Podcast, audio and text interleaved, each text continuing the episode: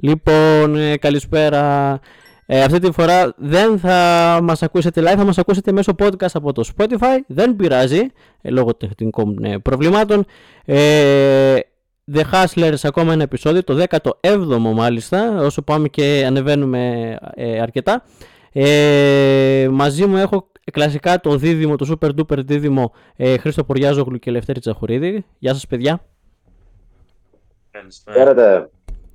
Λοιπόν, ε, και είμαστε εδώ για να συζητήσουμε ε, για την ε, εθνική, για την εθνική, για τις ελληνικές ομάδες ε, που έπαιξαν ε, χθες. Βασικά το πότε θα το ακούσετε το podcast βάλτε ότι είτε Σάββατο είτε Κυριακή βάλτε ότι παίξανε την Πέμπτη, οπότε για μας είναι χθες.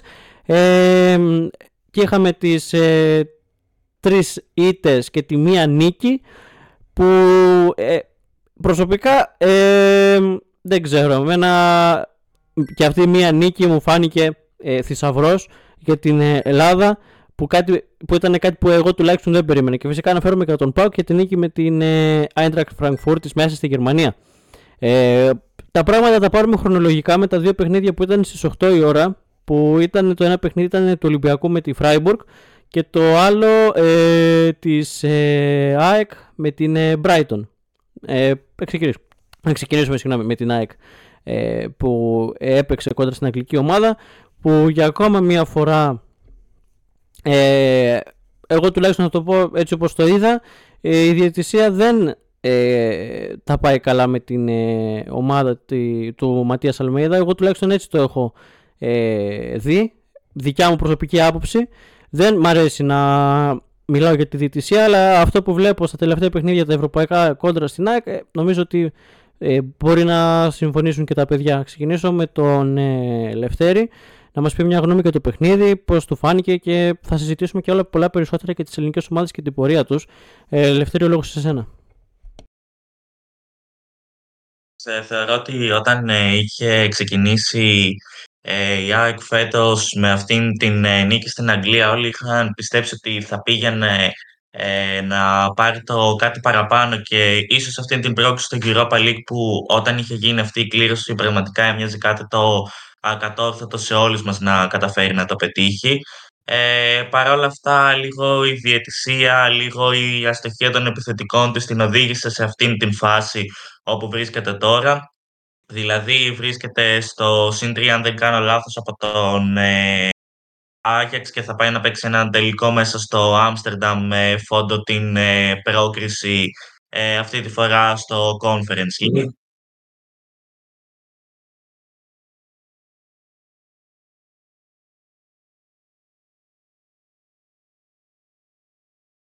Παρ' όλα αυτά, θεωρώ ότι σε καμία περίπτωση η ΑΕΚ ε, δεν είναι η ομάδα που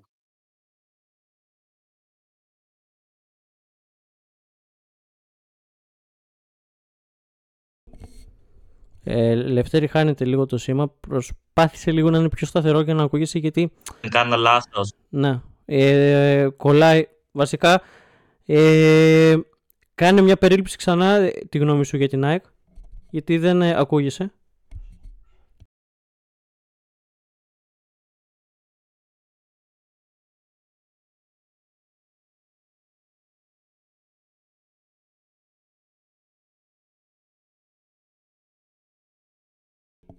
Μάλιστα.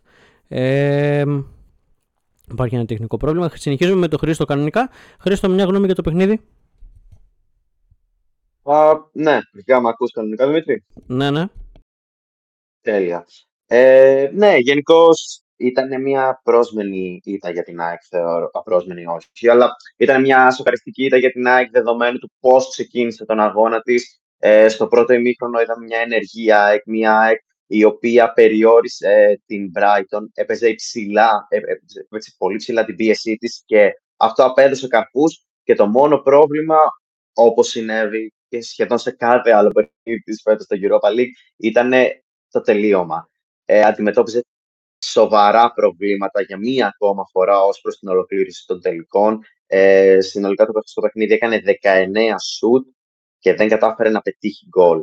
Ε, Πέραν αυτού, το πρώτο ημίχρονο έκλεισε με πάρα πολύ θετικό τρόπο για την Ένωση. υπήρχε μια φάση όπου ο Γκατσίνοβιτς από, ελεύθερη, από τέσσερις ελεύθερης βόλης αυτό ήξερε με το κεφάλι του έπειτα από ε, δοκάρι του Τσούμπερ, αν θυμάμαι καλά. Όμως το δεύτερο μέρος έγινε αυτό που είπες, Δημήτρη, ένα πέναλτι το οποίο ήταν αρκετά εύκολο να δεν θα μπορούσε και να μην είχε δοθεί. Οδήγησε στο να δεχθεί, να, να δεχθεί γκολ από πέναλτι για έκτη φορά σε πέντε αγώνες φέτος η ΑΕΚ. Και στην πορεία είδαμε και μία αγριότητα από την πλευρά των παικτών του Αλμέιδα, αλλά και μία τάση του διετή να τιμωρεί με πιο εύκολο τρόπο τους παίκτες της ΑΕΚ αντίθεση με τους παίκτες της Brighton, με αποτέλεσμα την κόκκινη του Γκατσίνοβιτ ε, στο 65ο λεπτό. Πέραν αυτού, η ΑΕΚ συνέχισε να πιέζει ψηλά, συνέχισε να προσπαθεί χωρίς όμως να πετύχει το κάτι, ε, το γκολ και πραγματικά καταλήγει και έμεινε εκτός η Europa League ε, για φέτος και πραγματικά εκνευρίζει τον κόσμο το γεγονός ότι ενώ έπαιξε τόσο όμορφο ποδόσφαιρο, ενώ κοίταξε τα μάτια τόσο μεγάλες και ιστορικές ομάδες, δεν κατάφερε να πάρει κάποιο θετικό αποτέλεσμα από δικά της λάθη. Από λάθη είτε αμυντικά ως προς το να παραχωρεί 6 πέναλτις σε 5 παιχνίδια, ή επιθετικά από το να μην μπορεί να ολοκληρώσει τις φάσεις της. Δεν ξέρω τώρα για το παιχνίδι με τον Άγιαξ που έρχεται. Αυτό που έχει η ΑΕΚ να κάνει είναι να αποφύγει την ήττα. Αλλά θεωρώ πως αν σκοπεύει να συνεχίσει, να θέλει να συνεχίσει περαιτέρω στην Ευρώπη, θα πρέπει να λύσει κατά κύριο λόγο το πρόβλημα που έχει στην επίθεσή της. Ναι, συμφωνώ πάρα, σε αρκετά μεγάλο κομμάτι για αυτό που είπες. Ε, μάλιστα νομίζω ότι σε αυτό ίσως και να φταίει το ότι υπάρχει πολύ μεγάλο ε, κενό, ε, βασικά η απουσία του Λιβάη Γκαρσία και εκτός αυτού ο Πόνσε ο οποίος ε, ήρθε σαν μεταγραφή ε, βόμβα ε, από την Έλτσε και ακόμα δεν έχει δείξει κάποιο στοιχείο, δηλαδή τον ε, Πόνσε τη σεζόν 18-19 ε, που ε, σε μια πολύ μέτρια ΑΕΚ ήταν ένας πάρα πολύ καλός επιθετικός, δηλαδή για τη, φάση, τη μισή φάση την έκανε γκολ. Ε, μακάρι η ΑΕΚ να τα καταφέρει στο Άμστερνταμ, να αποσπάσει τουλάχιστον μια ισοπαλία και να συνεχίσει το conference, γιατί ε, τα πράγματα αρχίζουν και δυσκολεύουν πάρα πολύ. Ε, Λευτέρη, ε, μπορείς να συνεχίσεις εφόσον ε, ε, υπάρχει, έχει επιλύθει το, το πρόβλημα που λόγω ήχου. Ναι, ελπίζω να ακούγομαι καλύτερα τώρα. Ναι, ναι. Ε, ουσιαστικά, όπως έλεγα και πριν, η ΑΕΚ ε, με την ε, Brighton δέχτηκε και τα τρία γκολ από πέναλτι, από τον ίδιο παίκτη κιόλας ε, μάλιστα. Ε, είναι αυτό που είπε και προηγουμένως ε, ο Χρήστος, ότι ουσιαστικά ένας από τους παράγοντες όπου τη στέρισαν την ε, πρόκριση ακόμα και στο Europa League, καθώς αν μη τι άλλο με, τις εικόνες που έδειξε, με την εικόνα που έδειξε ε, στα παιχνίδια που έδωσε απέναντι σε συλλόγους που σίγουρα θα μπορούσε κάλλιστα ο Όμιλος, όπως είχαμε πει και στην αρχή, να ήταν ε, ένας ε, Όμιλος ακόμα και Champions League με τις ομάδες όπου βρέθηκε, σίγουρα με τα προβλήματά τους και ο Άγιαξ ε, φέτος αντιμετωπίζει ε, πολλά προβλήματα. Ε, είχε την αλλαγή προπονητή, έχει έρθει τώρα ο Φανσίπ στον πάγκο του. Η Brighton ε, ήταν η πρωτάρα φέτος στην Ευρώπη σίγουρα, παρόλα αυτά ήταν μια αγγλική ομάδα όπου ε, την ε, κρίσιμη στιγμή έκανε το έργο της και κατάφερε να πάρει την ε, πρόκριση για το ε, Europa League και την ε, συνέχεια του. η ΑΕΚ σε όλα τα παιχνίδια πιστεύω ότι σε κανένα από αυτά δεν μπορούμε να πούμε ότι πήγε και έχασε με κάτω τα χέρια. Σίγουρα ε, έχασε τα περισσότερα παιχνίδια μέσα από τα χέρια της. Ε, ήταν ε, από τις ε, ελληνικές ομάδες ε, οι οποίες θεωρώ μαζί με τον ΠΑΟΚ στάθηκαν για την ώρα πιο επάξια στην Ευρώπη. Σίγουρα για την ΑΕΚ θα είναι κέρδος να προκριθεί ακόμα και στο Conference League καθώς έχει ένα μείγμα παικτών όπου φάνηκε μέσα και από αυτόν τον δύσκολο όμιλο που βρίσκονταν, ο οποίος μπορεί να της ε, δώσει το κάτι παραπάνω και στο Conference League. Ε, και μένει τώρα σε, μια, σε ένα παιχνίδι με τον Άγιαξ που αν δεν κάνω λάθος θα στερηθεί και τις υπηρεσίες του Γκατσίνοβιτς ε, να δείξει αυτό το πρόσωπο που έδειξε και σε καμία περίπτωση να μην χάσει ε, από τον ΕΝΤΑ καθώς ε, μία ήττα πιθανότατα θα σημάνει και τον ε, αποκλεισμό της και το τέλος των ευρωπαϊκών της υποχρεώσεων για φέτος. Ναι, δυστυχώς όχι πιθανότητα. Αν χάσει και στο Άμστερνταμ, τελειώνει η πορεία της ΑΕΚ στην Ευρώπη. Μακάρι να μην συμβεί αυτό. Ε, εγώ ε, είμαι πεπισμένος ότι μπορεί να τα καταφέρει. Ε, όχι την νική απαραίτητα, αλλά ένα θετικό αποτέλεσμα να αποσπάσει και να συνεχίσει στο conference. Ε, εγώ αυτό που ήθελα να πω είναι ότι η ΑΕΚ φέτος ήταν σε ένα πολύ περίεργο, ε, σε μια πάρα πολύ περίεργη κατάσταση. Δηλαδή, ακόμα και από τον όμιλο που προέκυψε, είδαμε ε, να λέμε βασικά στην αρχή και στις πρώτες εκπομπές ότι η ΑΕΚ ε, με βάση των δυνατοτήτων, ε, με βάση το budget, με βάση των ομάδων που κληρώθηκε κατά πάσα πιθανότητα θα τερματίσει τελευταία. Αυτά βέβαια ανατράπηκαν όταν έκανε την ε, νίκη μέσα στην έδρα της Brighton, αυτή τη μεγάλη νίκη. Ε, και γενικά όπως είπε σωστά και ο Λευτέρης ε, ήταν μια από τις ελληνικές ομάδες που στάθηκε επάξια και για εμένα θα μου φαινόταν κρίμα και άδικο να αποκλειστεί και να, ε, δώσει, να συντομεύσει τόσο πολύ την ε, πορεία της στην Ευρώπη και να μην συνεχίσει και την ε, νέα σεζόν. Μακάρι αυτό να μην γίνει. Ε, έχει ακόμα νομίζω ότι ε, τουλάχιστον ο Αλμέιδα έχει κάνει μια πάρα πολύ καλή δουλειά. Απλά ε, δεν του έχουν, δεν του έχουν βγει αυτά που έχει σκεφτεί. Δεν έχει τον τον παίκτη που μπορεί να βάλει την μπάλα στο πλεκτό. Ε, Μερικές φορές ακόμα αυτό που είχε πει και ο Ντέμισον Νικολαίτη είναι ότι η ΑΕΚ παίζει με πάρα πολύ. είναι πολύ φαντεζή ομάδα. Παίζει φοβερό ποδόσφαιρο εντυπωσιακό, αλλά μερικές φορές χάνεται στην ουσία. Ε, αυτό, άμα το διορθώσει, πιστεύω ότι θα είναι ακόμα πολύ, θα είναι πολύ καλύτερη από αυτό που δείχνει τώρα. Ε, και αν δεν τα καταφέρει φέτος, εγώ πιστεύω ότι του χρόνου θα είναι ακόμα καλύτερη. Λοιπόν, επόμενο παιχνίδι ήταν το σοκαριστικό 5-0 του Ολυμπιακού κόντρα στη Φράιμπουργκ. Ένας Ολυμπιακός κάκιστος ε, που πραγματικά ε, ήταν μία από τις ε, χειρότερες εμφανίσεις ε, επί εποχής ε, Μαρινάκη, για μένα τουλάχιστον. Θα την έβαζα μαζί με, το, με τη Μακάμπι Χάιφα το περσινό 0-4 μες στο Καραϊσκάγι. Ε, και ακόμα συνεχίζει ο Ολυμπιακός να έχει μια κρίση ταυτότητας ενώ έχει τους παίκτες. Ε, δεν ξέρω. Μερικοί λένε ότι φταίει η διοίκηση, άλλοι λένε ότι φταίει ο προπονητής, άλλοι λένε ότι φταίει η παίκτη, άλλοι λένε ότι φταίει, φταίει ο Κορδόνη για τις επιλογές που έκανε. Ε, ο ένας, ο άλλος. Ε, εγώ ξέρω ότι η προσωπική μου άποψη ε, είναι ότι ο Ολυμπιακός περνάει ακόμα μια κρίση ταυτότητας. Δεν θυμίζει τίποτα τον ε, Ολυμπιακό του Μαρτίν στα πρώτα δύο χρόνια. Τρία μάλλον. Ε, και αυτό δεν ξέρω κατά πόσο μπορεί να αλλάξει. Ε, ίσως και να φταίει και ο προπονητής που μπορεί μέσα στις επόμενες ώρες και να αποτελέσει και παρελθόν. Ε, μπορεί όταν το ακούτε εσείς να έχει αποτελέσει ήδη παρελθόν και να ακούγονται νέα ονόματα. Απλά το ότι ο Μαρτίνεθ ήρθε σαν μια λύση. Αν θέλετε το ακούτε, πώς θα το πω, είναι υποδιέστερο αυτό για τον Ολυμπιακό, αλλά ήρθε ο ένατος με, η ένατη με δέκατη επιλογή του Κορδόν ενώ οι υπόλοιπες επιλογές που είχε ο αθλητικός διευθυντής πολύ απλά του είπαν όχι. Γιατί, γιατί ο Ολυμπιακός είχε κάνει μια τόσο κακή χρονιά και υπήρχαν τόσοι προπονητές που δεν, δεν μπορούν να δούνε, δεν μπορούμε να δούμε εμείς τι βλέπουν εκείνοι αυτή τη στιγμή, δηλαδή τι, τι επικρατεί στον Ολυμπιακό, στο στρατόπεδο του Ολυμπιακού.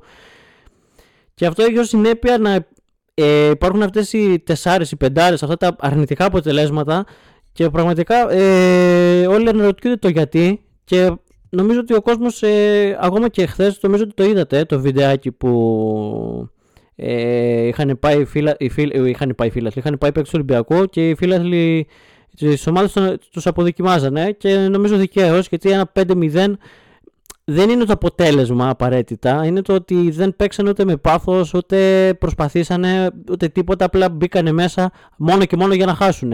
Δεν έχει σημασία. Ακόμα και η τελική που ήρθε στο μάτς ήρθε κάποια στιγμή στο 83 από ένα σου του Μασούρα. Ε, μια καλή τελική, έτσι, όχι πρώτη τελική. Η πρώτη τελική ήρθε πιο νωρίς. Αλλά η μοναδική καλή ευκαιρία του Ολυμπιακού ήταν αυτή. Τίποτα άλλο. Τώρα μπορεί να λένε μερικοί για την άμυνα. Το 1002 ε, θα πάω και στα παιδιά εννοείται να μου πούνε μια γνώμη. Ε, Λευτέρη ε, για το παιχνίδι. Τώρα εντάξει, νομίζω ότι δεν χρειάζεται να το αναλύσουμε πολύ γιατί η εικόνα απλά φωνάζει ότι ε, χρειάζεται πολύ μεγάλη ε, αναβάθμιση και στο κεντρικό δίδυμο και μερικές φορές για μερικούς χρειάζεται ένα πολύ καλό δυνατό whisky για να ξεχάσεις αυτό που έγινε. Λευτέρη.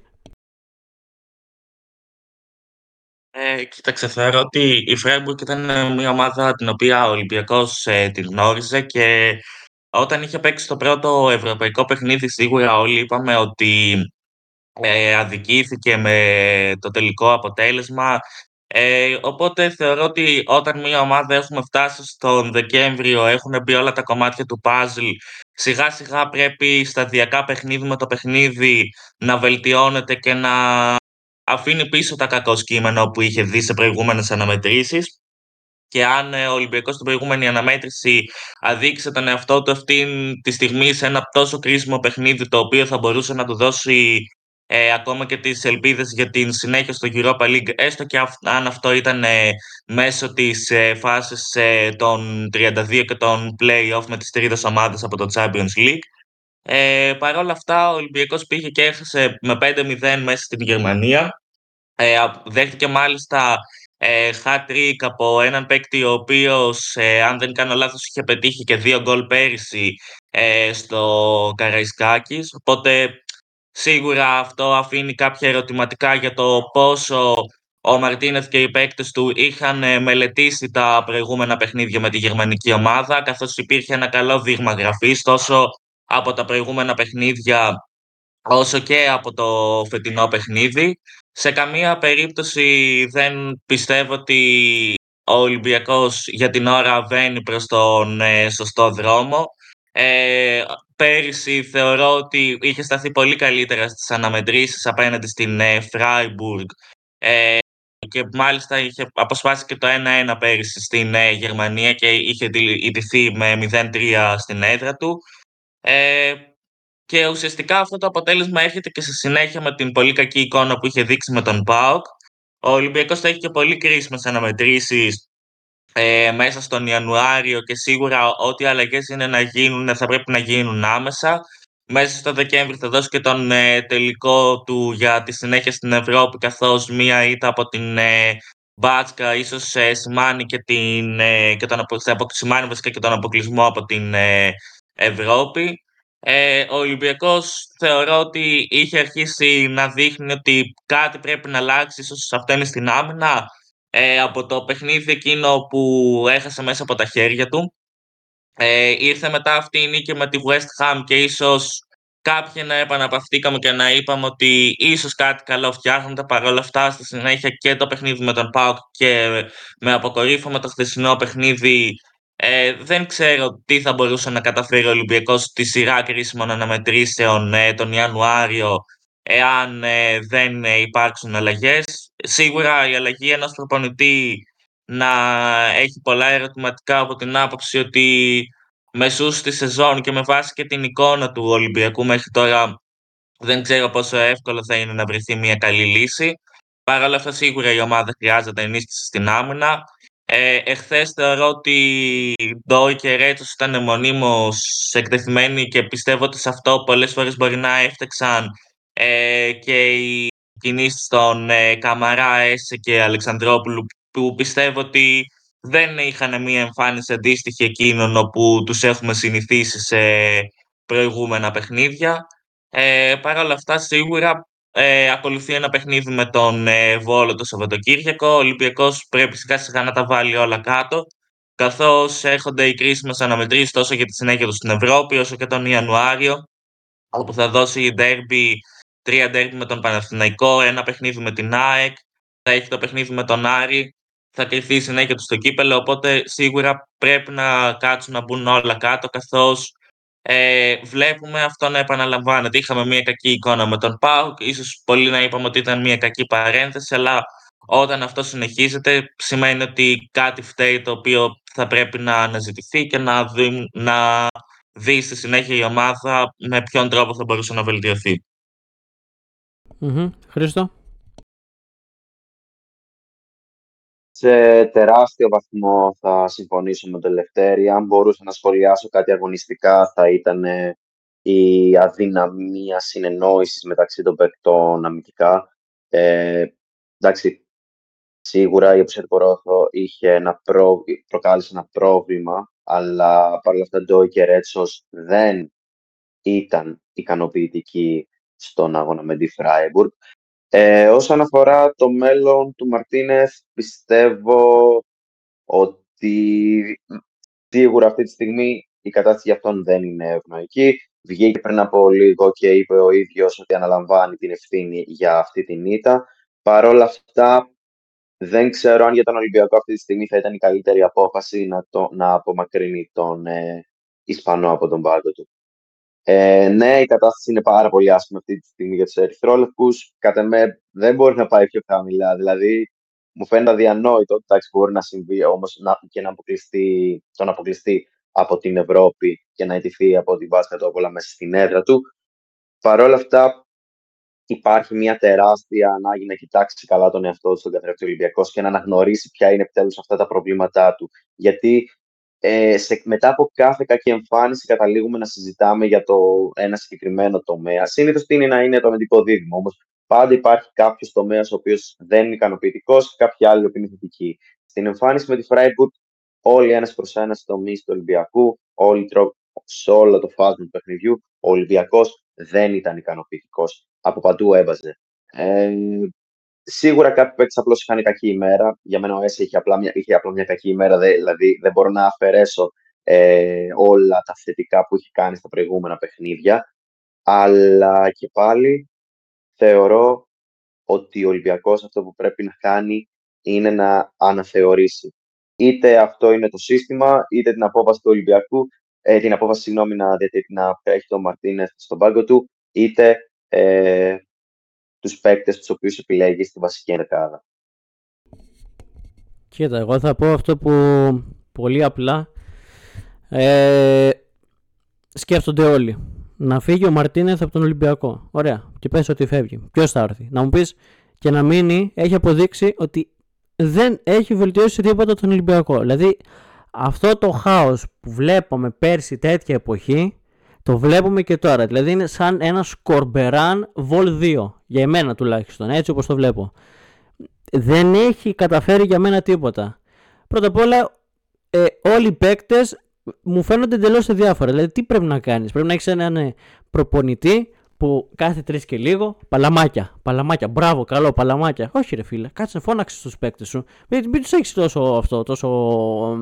Πώς θα το πω ε, έκανε ένα λάθος, δεν πειράζει. Όχι, να το κάνεις να, να νομίζει ότι είναι το μεγαλύτερο λάθος της ζωής του. Να, να προσπαθήσει να μην το ξανακάνει. Να, να είναι λίγο πιο συνεπής. Αλλά εγώ πιστεύω ότι και αυτό είναι ένα μεγάλο λάθος. Ότι τους έχει αφήσει όλους να είναι πολύ ε, ελεύθεροι. Να είναι. Να, δεν ξέρω, ρε φίλε.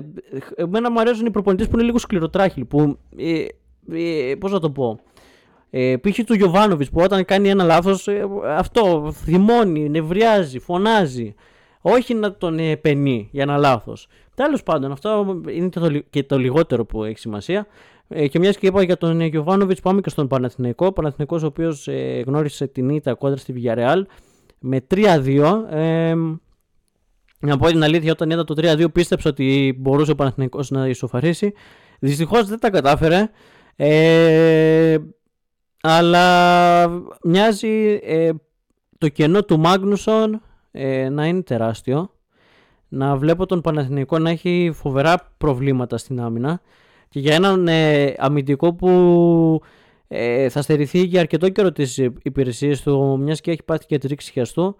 Αλλά με βάση το, πώς θα το πω, με βάση την εικόνα πιστεύω ότι θα μπορέσει ο Παναθηναϊκός ε, να κερδίσει τη Μακάμπη και να συνεχίσει δηλαδή ε, με μια εικόνα αν θα έλεγα ποιοι θα περάσουν σίγουρα θα έλεγα ε, ότι ο Ολυμπιακός κατά 70-80% θα περάσει την Μπάστσα, Μπάστσκα, δεν μπορώ να την πω κιόλας. Και άλλο 70% θα έδινα στον ε, Παναθηνικό ότι μπορεί να κερδίσει τη Μακάμπη. Τι, ναι. Ε, παιδιά, ένα σχόλιο, ε, Χρήστο. Ναι, θεωρώ ότι ο Παναθηναϊκός βρίσκεται ακριβώς το ενδιάμεσο με την ΑΕΚ και τον Ολυμπιακό. Δηλαδή έπεσε πολεμώντας. Ε, είχε ένα κακό τελείωμα. Βασικά ένα κακό δεύτερο μισό πρώτο ημιχρόνου και λίγο την αρχή του δευτέρου όπου δέχτηκε αυτά τα τρία γκολ. Ε, σίγουρα υπάρχει και στον Παναθηναϊκό μια αμυντική, ένα αμυντικό πρόβλημα. Ο Αράο δεν ήταν καλός εχθές. Ε, την Πέμπτη στην αναμέτρηση με τη Villarreal. Έκανε το λάθος που οδήγησε στο τρίτο γκολ ε, της Villarreal. Παρ' όλα αυτά, ο Παναθηναϊκός έκανε κάτι απλώσμενο. Ε, Πώς λένε, έβαλε αντίδραση. Κατάφερε να, συνε... να προσπαθήσει. Ε, και με, κέρδισε αρχικά το πέναλτι, το οποίο μπορεί να στόχισε ο Ιωαννίδης, αλλά σκόραρε ο Παλάσιος. Και μετά σκόραρε και για μία ακόμα φορά ο Ιωαννίδης. Και είχε φτάσει και πολύ κοντά στην ισοφάριση προς το τέλος του αγώνα, αλλά ε, δεν κατάφερε ο Ιωαννίδης να νικήσει τον αντίπαλό του και να στείλει την μπάλα στα δίχτυα. Νομίζω ότι άμα έβλεπε κανείς τον αγώνα του Παναθηναϊκού θα μπορούσε να κρατήσει θετικά. Σίγουρα υπήρχαν θετικά τα οποία διατηρούν ψηλά τις προσδοκίες για το μέλλον του Παναθηναϊκού στην Ευρώπη. Ο Μπρινιόλη για μία ακόμα φορά δεν θεωρώ ότι μπορεί να, πάει, να, να δεχτεί κάποιο μέρος του φτεξίματος, ειδικά μετά από την τριπλή απόκριση που έκανε ε, στο τέλος του αγώνα. Πιστεύω ότι ο Παναθηναϊκός είχε έναν δύσκολο όμιλο, είχε αδικήθηκε λιγάκι στα παιχνίδια με τη Ρεν, αλλά πέραν αυτού ε, μπορεί να πει ότι προσπάθησε σε, σε έναν αρκετά δύσκολο όμιλο ε, στο Europa League κόντρα σε δύο ομάδες οι οποίες είναι μέσα στα πέντε μεγαλύτερα πρωταθλήματα του κόσμου. Τώρα από εδώ και πέρα πιστεύω ότι οι πράσινοι έχουν ελπίδες να συνεχίσουν. Όπως είπες και εσύ, το μάτς με τη Μακάβη είναι πολύ πιθανό να κερδιθεί και να συνεχίσει στην επόμενη φάση. Και μια ισοπαλία είναι αρκετή για να περάσει στην επόμενη φάση του conference ο Παναθηναϊκός. Μακάρι. Ε, Λευτέρη. Εγώ για να είμαι ειλικρινής, όταν ξεκίνησα να βλέπω το παιχνίδι του Παναθηναϊκού απέναντι στην ε, Villarreal και είδα το σκορ κάποια στιγμή να βρίσκεται στο 3-0, για λίγο πίστεψα ότι θα είμαστε στο ίδιο έργο θεατές με τον Ολυμπιακό και θα δούμε άλλη μια συντριβή ελληνικής ομάδας, αλλά θεωρώ ότι ο Γιωβάνοβιτς έχει κάνει δουλειά στον ε, Παναθηναϊκό, βρήκε το ότι έφταιγε και κατάφερε να το βελτιώσει και έφτασε ε, πολύ κοντά στο να φτάσει και στην ισοφάριση από το 3-0. Ε, σίγουρα έχει κάνει πάρα πολύ καλή δουλειά ο Παναθηναϊκός και, ναι, και αυτό σε έναν πάρα πολύ δύσκολο όμιλο. Ίσως λίγο ευκολότερο από αυτόν που ήταν η ΑΕΚ. Παρ' όλα αυτά ε, ήταν ένας εξίσου δύσκολος όμιλος όπου η νίκη απέναντι στη Villarreal στο εντός έδρας παιχνίδι τον είχε κάνει να πιστέψει ότι θα μπορούσε να ε, πετύχει αυτό το κάτι παραπάνω. Ίσως στη συνέχεια η αλλαγή της έδρας του και η μεταφορά των παιχνιδιών από το ΆΚΑ στην ε, Λεωφόρο να ήταν κάτι που ίσως τον επηρέασε κάπως καθώς αν μη τι άλλο διαφορετική είναι η χωρητικότητα στα δύο γήπεδα και ο Παναθηναϊκός είχε δείξει ότι φέτος με την επιστροφή του στην Ευρώπη οι οπαδοί είχαν αγκαλιάσει την ομάδα και είχαν ε, γεμίσει μάλιστα το γήπεδο τότε στο πρώτο ε, ευρωπαϊκό παιχνίδι της ομάδας ε, απέναντι στην ε, Villarreal για τους ομίλους του Europa League. Στη συνέχεια ίσως και αυτή η αλλαγή έδρας αλλά και τα παιχνίδια με τη Ρεν ε, έπαιξαν τους, ε, τον καθοριστικότερο ρόλο ώστε ο Παναθηναϊκός αυτή τη στιγμή να χρειαστεί να παίξει αυτό το παιχνίδι απέναντι στην Μακάμπι Χάιφα για να δει και αυτός αν θα ε, καταφέρει να συνεχίσει στην Ευρώπη. Ε, θεωρώ ότι όπως το αναφέρετε και εσείς ε, προηγουμένως ε, θα είναι μία από τις ελληνικές ομάδες όπου σίγουρα θα πρέπει να κινηθούν ε, μέσα στο χειμερινό μεταγραφικό παζάρι για την απόκτηση ενός ή και δύο ακόμα αμυντικών καθώς ε, αντιμετωπίζει αμυντικά προβλήματα και αυτό το έδειξε και σε, και σε τα ευρωπαϊκά και στα προηγούμενα ευρωπαϊκά παιχνίδια που έδωσε. Ε, σίγουρα εχθές ε, για μένα ε, η αμυντική γραμμή τόσο ο όσο και ο Σέγκεφελντ εμένα δεν με εντυπωσίασαν. Ο Βαγιανίδης ε, αμυντικά δεν θεωρώ ότι ήταν τόσο καλός στα καθήκοντά του. Παρ' όλα αυτά προσπάθησε να δώσει κάτι επιθετικά. Ο Ιωαννίδης ε, συνεχίζει από εκεί που το έχει αφήσει και με την Εθνική και με τον Παναθηναϊκό και πιστεύω ότι αν συνεχίσει αυτές τις εμφανίσεις δεν θα αργήσει να πάρει και κάποια καλή μεταγραφή προς το εξωτερικό. Αλλά για να κλείσω μετά του Παναθηναϊκού, σίγουρα για μένα έχει πολύ μεγάλη σημασία ότι οι παίκτες του όταν είδαν αυτό το 3-0 σε καμία περίπτωση ε, δεν τα έβαλαν κάτω και δεν ε, παραδόθηκαν όπως ε, οι Ερυθρόλευκοι, αλλά αντίθετα έφτασαν ε, μία ανάσα από το να φτάσουν από κοντά σε μία ανατροπή η οποία ε, έμοιαζε ακατόρθωτη όταν όλοι μας βλέπαμε το δίκτυο του σκορ στα 3-0. Ε, και τελευταίος ε, και όχι καθόλου καταϊδρωμένος είναι ο Πάοκ, ο οποίος ε, μας έφερε και το μόνο θετικό αποτέλεσμα και όχι μόνο θετικό, ε, πλέον έχει την, ε, πλέον βασικά έχει προκριθεί στους 16 του Conference League μετά τη μεγάλη νίκη κόντρα στην Eintracht Frankfurt το μεγάλο 1-2 ε, για το δικέφαλο του Βορρά. Ποιος να το περίμενε. Ε, μια ομάδα που ε, δεν θα την έλεγες ποτέ ότι ήταν, θα είναι εύκολη. Ε, ο, ο Πάοκ κατάφερε να την κουμαντάρει, ε, κατάφερε να εκμεταλλευτεί όλες τις ευκαιρίες που είχε και να είναι αποτελεσματικός. Ε, αυτό νομίζω ότι χρειάζεται σε μεγάλο βαθμό και στις, στις υπόλοιπες ομάδες. Έχει έναν παίκτη και αναφέρομαι στο Ζίβκοβιτς ο οποίος έδωσε και τα 13 τέρματα στην Ευρώπη ε, και την ιστορία τέλος πάντων το σκορ άνοιξε ο Κετζιόρα στο 55, άμεση ισοφάριση του, των Γερμανών με τον ε, Μάρμου στο 58 και ο Ζεύκοβιτς το τελικό 1-2. Ε, νομίζω ότι παιδιά ε, ε, ε τουλάχιστον εγώ τον Πάουκ τον είχα για δεύτερο στον όμιλο. Ποτέ δεν είπα ότι θα τερματίσει ούτε τρίτος ούτε τέταρτος. Ε, αλλά για δεύτερο τον είχα και φαβορή είχα την Άιντραχτ και κατάφερε να, τον, να την κερδίσει δύο φορές, μια στην Τούμπα και μία στη Γερμανία. Ε, αυτό για... είναι απίστευτο, εντάξει, δηλαδή ε, πρώτα απ' όλα δεν θα χρειαστεί καν να παίξει με τον τρίτο του Europa.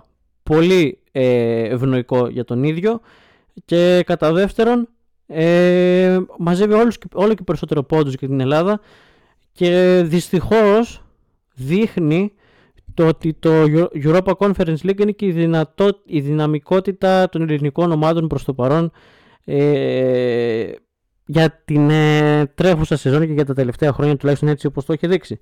Παιδιά, ένα σχόλιο, ε, Χρήστο;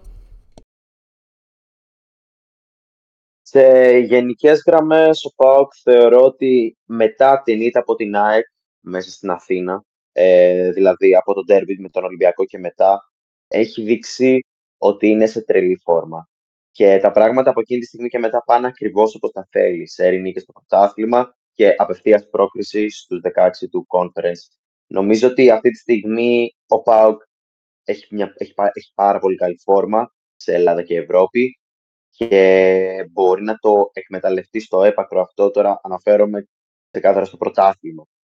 Αλλά όσον αφορά τη χθεσινή αναμέτρηση, όλη, η, όλο το παιχνίδι του ΠΑΟΚ μπορώ να το χαρακτηρίσω ως ένα αποτέλεσμα της εμπιστοσύνης που έχει δείξει η ομάδα στο Λουτσέσκου. Έχει φτιάξει μια πάρα πολύ καλά οργανωμένη ομάδα, έχει φτιάξει ένα σύνολο το οποίο ε, έχει και ατομικότητες, όπως για μένα ο Τάισον έχει ξεχωρίσει αρκετά φέτος, αλλά και αγωνίζονται ο ένας για τον άλλον η προσθήκη, από εκεί που ξεκίνησε το καλοκαίρι ο ΠΑΟ, όπου είχε μαζικές αποχωρήσεις, κατάφερε να φτιάξει μια ομάδα η οποία δεν έχει τίποτα να ζηλέψει από τις υπόλοιπες ελληνικές ομάδες οι οποίες πρόσθεσαν παραπάνω παίκτες ε, κατά την καλοκαιρινή μεταγραφική περίοδο. Εντάξει, νομίζω ότι έχει κάνει πολύ καλές κινήσεις ο ΠΑΟ και θεωρώ ότι έχει τη δυνατότητα να φτάσει πιο μπροστά ξανά στην Ευρώπη, όπως είχε καταφέρει και τότε που έφτασε στο 8 Conference ε, πριν δύο χρόνια. Mm-hmm. Ο Πάοκ θεωρώ ότι είναι η ομάδα που ήρθε να μας διαψεύσει λίγο πανηγυρικά για τις προβλέψεις που είχαμε κάνει για τον ίδιο, καθώς όταν ε, είχε ξεκινήσει το καλοκαίρι με τις αναμετρήσεις κόντρα στην Πεϊτάρη, ίσως πολλοί αναρωτιόμασταν για το τι θα μπορούσε να κάνουν φέτος. Οι μεταγραφές, αν εξαιρέσω τον Ντεσπότοφ, δεν ήταν κάποιο τόσο ηχηρό όνομα όπου ε, να πεις τι παικταράδες φέρνει φέτος η ομάδα. Ε, όλοι λέγαμε ότι ίσως ο Πάουκ θα είναι φέτος ε, για ακόμη μία χρονιά σε ένα πειραματικό στάδιο. Παρ' όλα αυτά κατάφερε να κερδίσει μια ομάδα της ε, Bundesliga ε, που σίγουρα είναι από τις ομάδες όπου πρωταγωνιστούν ε, στο γερμανικό πρωτάθλημα και σε καμία περίπτωση δεν θα μπορούσε να θεωρηθεί ως ε, μη μετρήσιμη αντίπαλος. ίσως μετά το 2-2 στην Τούπα απέναντι στην Αμπερντίν να είχαμε πιστέψει λίγο ότι ε, και να είχαμε συμβιβαστεί ότι ο Πάοκ εν τέλει θα κλειδώσει προς την ε, δεύτερη θέση. Παρ' όλα αυτά, ε, όταν ε, κερδίζεις έναν αντίπαλο όπως ο Ολυμπιακός και μάλιστα με ένα τόσο ευρύ σκορ, σίγουρα είναι ένα πολύ καλό ψυχολογικό boost για την ομάδα σου. Ε, ακολούθησαν ε, κάποια εύκολα παιχνίδια και φτάσαμε στο χθεσινό παιχνίδι για να δούμε ότι ο ΠΑΟΚ ε, φέτος μπορεί να κάνει μια αντίστοιχη πορεία αυτής όπου είχε κάνει στο Conference League στους 8 και που σε καμία περίπτωση όταν ξεκίνησε η σεζόν δεν πιστεύουμε ότι θα μπορούσε να κάνει. Ε, αν και πολύ ίσως να μην τον είχαμε καν ε, στα φαβορή του πρωταθλήματος η καλή δουλειά που έχει κάνει ο Λουτσέσκου στην ομάδα τον έχει κάνει ε, να δείξει ότι η ομάδα μπορεί να τα καταφέρει και να έχει αυτή τη συνέπεια τόσο στο πρωτάθλημα όσο και στην Ευρώπη. Ε, έρχεται τώρα μια αναμέτρηση όπου εν αντιθέσει με τις υπόλοιπες ελληνικές ομάδες ο ΠΑΟΚ έχει καταφέρει να εξασφαλίσει την ε, συνέχεια του στην Ευρώπη και μάλιστα ως ε, πρώτος ε, στον όμιλό του και αυτή τη στιγμή μπορεί να κοιτάζει το πώς θα μπορέσει να διατηρήσει αυτή την καλή του εικόνα και στο πρωτάθλημα και πιστεύω ότι τα όνειρα των μπορούν ε, να φτάσουν ακόμα και μακρύτερα από τους 8. Σίγουρα το Conference League είναι μια ομάδα η οποία, είναι μια διοργάνωση η οποία ταιριάζει πολύ καλά στις ε, ελληνικές ομάδες και πιστεύω ότι ο ΠΑΟΚ θα ήταν μια από τις ομάδες και το έχει αποδείξει και προηγούμενες χρονιές ότι θα μπορούσε να κάνει κάτι πολύ καλό μέσα σε αυτό. Μακάρι κάθε ελληνική ομάδα η οποία πάει καλά στην Ευρώπη ε, είναι χάρμα για εμάς, τους ε, υγιείς φιλάθλους, γιατί το να υπάρχει αντιπαλότητα ενώ είμαστε σε μια ε, περίοδο, σε μια φάση το ότι ε, πλέον κάθε χρονιά πρέπει να ξεκινάμε από τον Ιούλιο οι ελληνικές ομάδες ε, τις υποχρεώσεις τους και όχι όπως είχαμε συνηθίσει ο πρωταθλητής να βγαίνει απευθεία σε ομίλους είτε Champions είτε Europa. Ε, χρειάζεται στήριξη, ε, να στηρίζουμε τις ελληνικές ομάδες ε, και μακάρι να βρεθούν και οι τέσσερις, μάλλον οι τρεις, στο Conference League. Λοιπόν, ε, και φεύγουμε από την ε, Ευρώπη, μάλλον πριν ε, φύγουμε να πούμε και τα αποτελέσματα για το Champions League, την κορυφαία διασυλλογική διοργάνωση που είχαμε τα, τα παιχνίδια της Τρίτης και της Τετάρτης και την Πέμπτη αγωνιστική. Ε, μια απλή αναφορά. Ε, Λάτσιο Celtic 2-0, Σαχτάρ Adverb 1-0, Μίλαν Dortmund 1-3, Φέγγεν Ατλέτικο Μαδρίτης 1-3, Παρίσι Ζερμέν Newcastle 1-1, ένα παιχνίδι το οποίο έγινε πολύ μεγάλος δώρος για το πέναλτι που πήρε στο τέλος ε, η Παριζιάνικη ομάδα.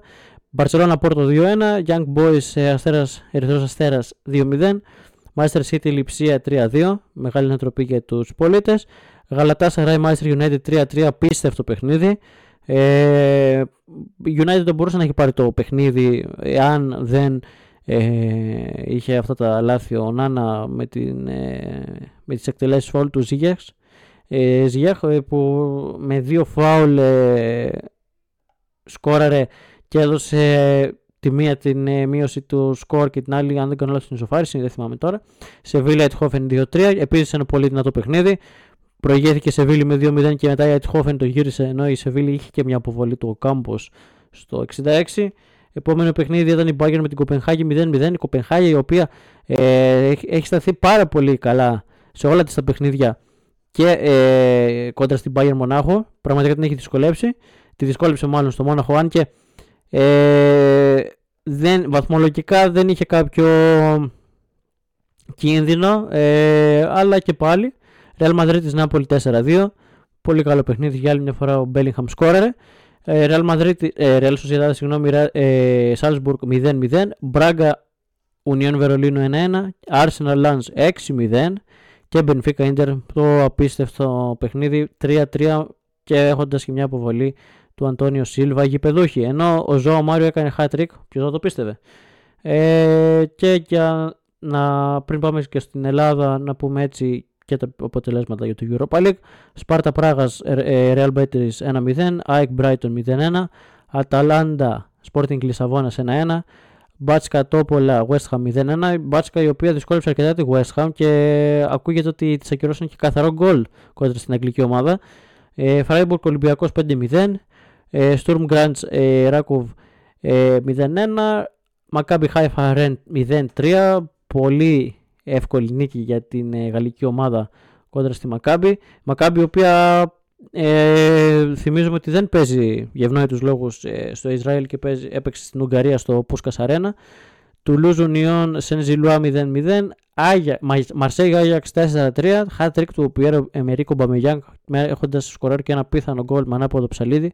Λίβερπουλ Λασκ 4-0. Μόλντε Κάραμπαγκ 2-2. Χάκεν Λεβερκούζεν 0-2. Βιγιαρεάλ Παναθηναϊκός 3-2. Σερβέτ Ρώμα 1-1. Σέριφ Σλάβια Πράγας 2-3 και Rangers Άρης Λεμεσού 1-1. Και μιας και είπαμε και Άρης Λεμεσού, η κυπριακή ομάδα ε, για όσους δεν ξέρουν βρίσκεται στην ε, τελευταία θέση έχοντας 4 βαθμούς σε έναν όμιλο που είναι με Betis, Rangers και Sparta Πράγας ενώ ε, η τρίτη θέση φαντάζει πάρα πολύ δύσκολη. Και έχουμε και την ε, Τετάρτη 6 του μήνα, δηλαδή σε 5 μέρες, το εξαναβολής παιχνίδι που δεν έγινε, Villarreal Maccabi Haifa, επίσης για ευνόητους λόγους. Πάμε στην Ελλάδα, πάμε στο ελληνικό πρωτάθλημα για την 13η ε, αγωνιστική της Super League. Ε, ξεκινώντας από αύριο, εννοείται ότι όποιος θέλει να σχολιάσει όποιο παιχνίδι επιθυμεί, ε, θα τα πω εγώ αναφορικά και μετά θα πάρετε το λόγο παιδιά. Πανετολικός και φυσικά αύριο στις 5.30, Αστέρας Τρίπολης Πανσεραϊκός στις 8 ε, η ώρα και μετά Κυριακή ε, Βόλος Ολυμπιακός 4.30 νωρίς ε, το παιχνίδι. Ατρόμητος Πας Γιάννενα 5.30 επίσης νωρίς. Ε, Παναθηνικός Όφη πάρα πολύ ενδιαφέρον παιχνίδι. Ε, 7.30 και πάω κλαμία στις 6 ώρα. Τη, α, μάλλον τη Δευτέρα πάω κλαμία 6 ώρα και το τελευταίο ε, το ντέρμπι ε, η ΑΕΚ υποδέχεται τον Άρη στις 9 η ώρα Δευτέρα 4 Δεκεμβρίου. Ε, Χρήστο, ποιο παιχνίδι σε ιντριγκάρει, σε, σου δίνει αυτή την αίσθηση ότι θα είναι αρκετά καλό, ε, ε πέρα από το ντέρμπι, έτσι, Αεκάριος. Ε, μια γνώμη. Εντάξει, φυσικά θα έχει τεράστιο ενδιαφέρον όλες οι ελληνικές ομάδες οι οποίες αγωνίζονται στην Ευρώπη να δούμε πώς θα αντιδράσουν και ο Ολυμπιακός κοντρα στο Βόλο, τι αντίδραση θα βγάλει. Πρώτα απ' όλα ποιον θα έχει στον προπονητή του σε εκείνον τον αγώνα και ο Παναθηναϊκός ε, κόντρα σε μια ομάδα που είναι ο οποίος Όφη έχει αρχίσει να πέφτει το τελευταίο καιρό. Το έχουμε ξανασυζητήσει ότι από, έχει να νικήσει από το παιχνίδι με την ΑΕΚ που είχε νικήσει στις 2 Οκτωβρίου ε, στο πρωτάθλημα. Οπότε θα έχει ενδιαφέρον να δούμε πόσο. Νομίζω ότι είναι μια εύκολη δουλειά για τον Παναθηναϊκό για να αντιδράσει σε αυτή την ήττα που δέχθηκε την Πέμπτη. Ε, εγώ θα ήθελα να σχολιάσω το φαινόμενο του Αστέρα Τρίπολης, όπου μετράει μέσα στην έδρα του τέσσερις σερί ήττες. Οι τρεις φυσικά ήταν από Ολυμπιακό Παναθηναϊκό και ΑΕΚ και μία από τη φορμαρισμένη Λαμία. Όμως δεν θυμίζει καθόλου τον εαυτό του μέσα στην έδρα του Αστέρας, μια έδρα την οποία την αναγνωρίζαμε ως ένα πορτοφλούριο. Φέτος έχει τις χειρότερες επιδόσεις ε, μέσα στο σπίτι του η ομάδα της ε, Τρίπολης. Ε, αλλά αντιθέτως είναι πίσω από Παναθηναϊκό και Ολυμπιακό η καλύτερη ομάδα εκτός έδρας που μου έκανε αρκετά έντονο ενδιαφέρον ε, αυτό το στατιστικό. Τώρα πέραν αυτού νομίζω ότι θα έχει ενδιαφέρον να δούμε πώς θα αντιδράσει τη Δευτέρα η Λαμία η οποία την είδαμε να ανεβαίνει, όμως ακολούθησαν παιχνίδια με Παναθηναϊκό ΑΕΚ όπου απέτυχε να πάρει κάποιο αποτέλεσμα και ήρθε και ισοπαλία με τον Ατρόμητο την προηγούμενη εβδομάδα σε ένα εκπληκτικό παιχνίδι θα έχει ενδιαφέρον να δούμε πώς θα μπορέσει να ε, αντιδράσει το παιχνίδι με τον Μπάουκ, ο οποίος θα έρθει ικανοποιημένος με αυτά που έκανε στην Ευρώπη. Δεν ξέρω αν θα πρόκειται να ξεκουράσει τους παίκτες του ή θα εστιάσει πιο, ε, πιο έντονα στη νίκη για να μπορέσει να κυνηγήσει ε, την κορυφή. Mm-hmm. Λευτέρη.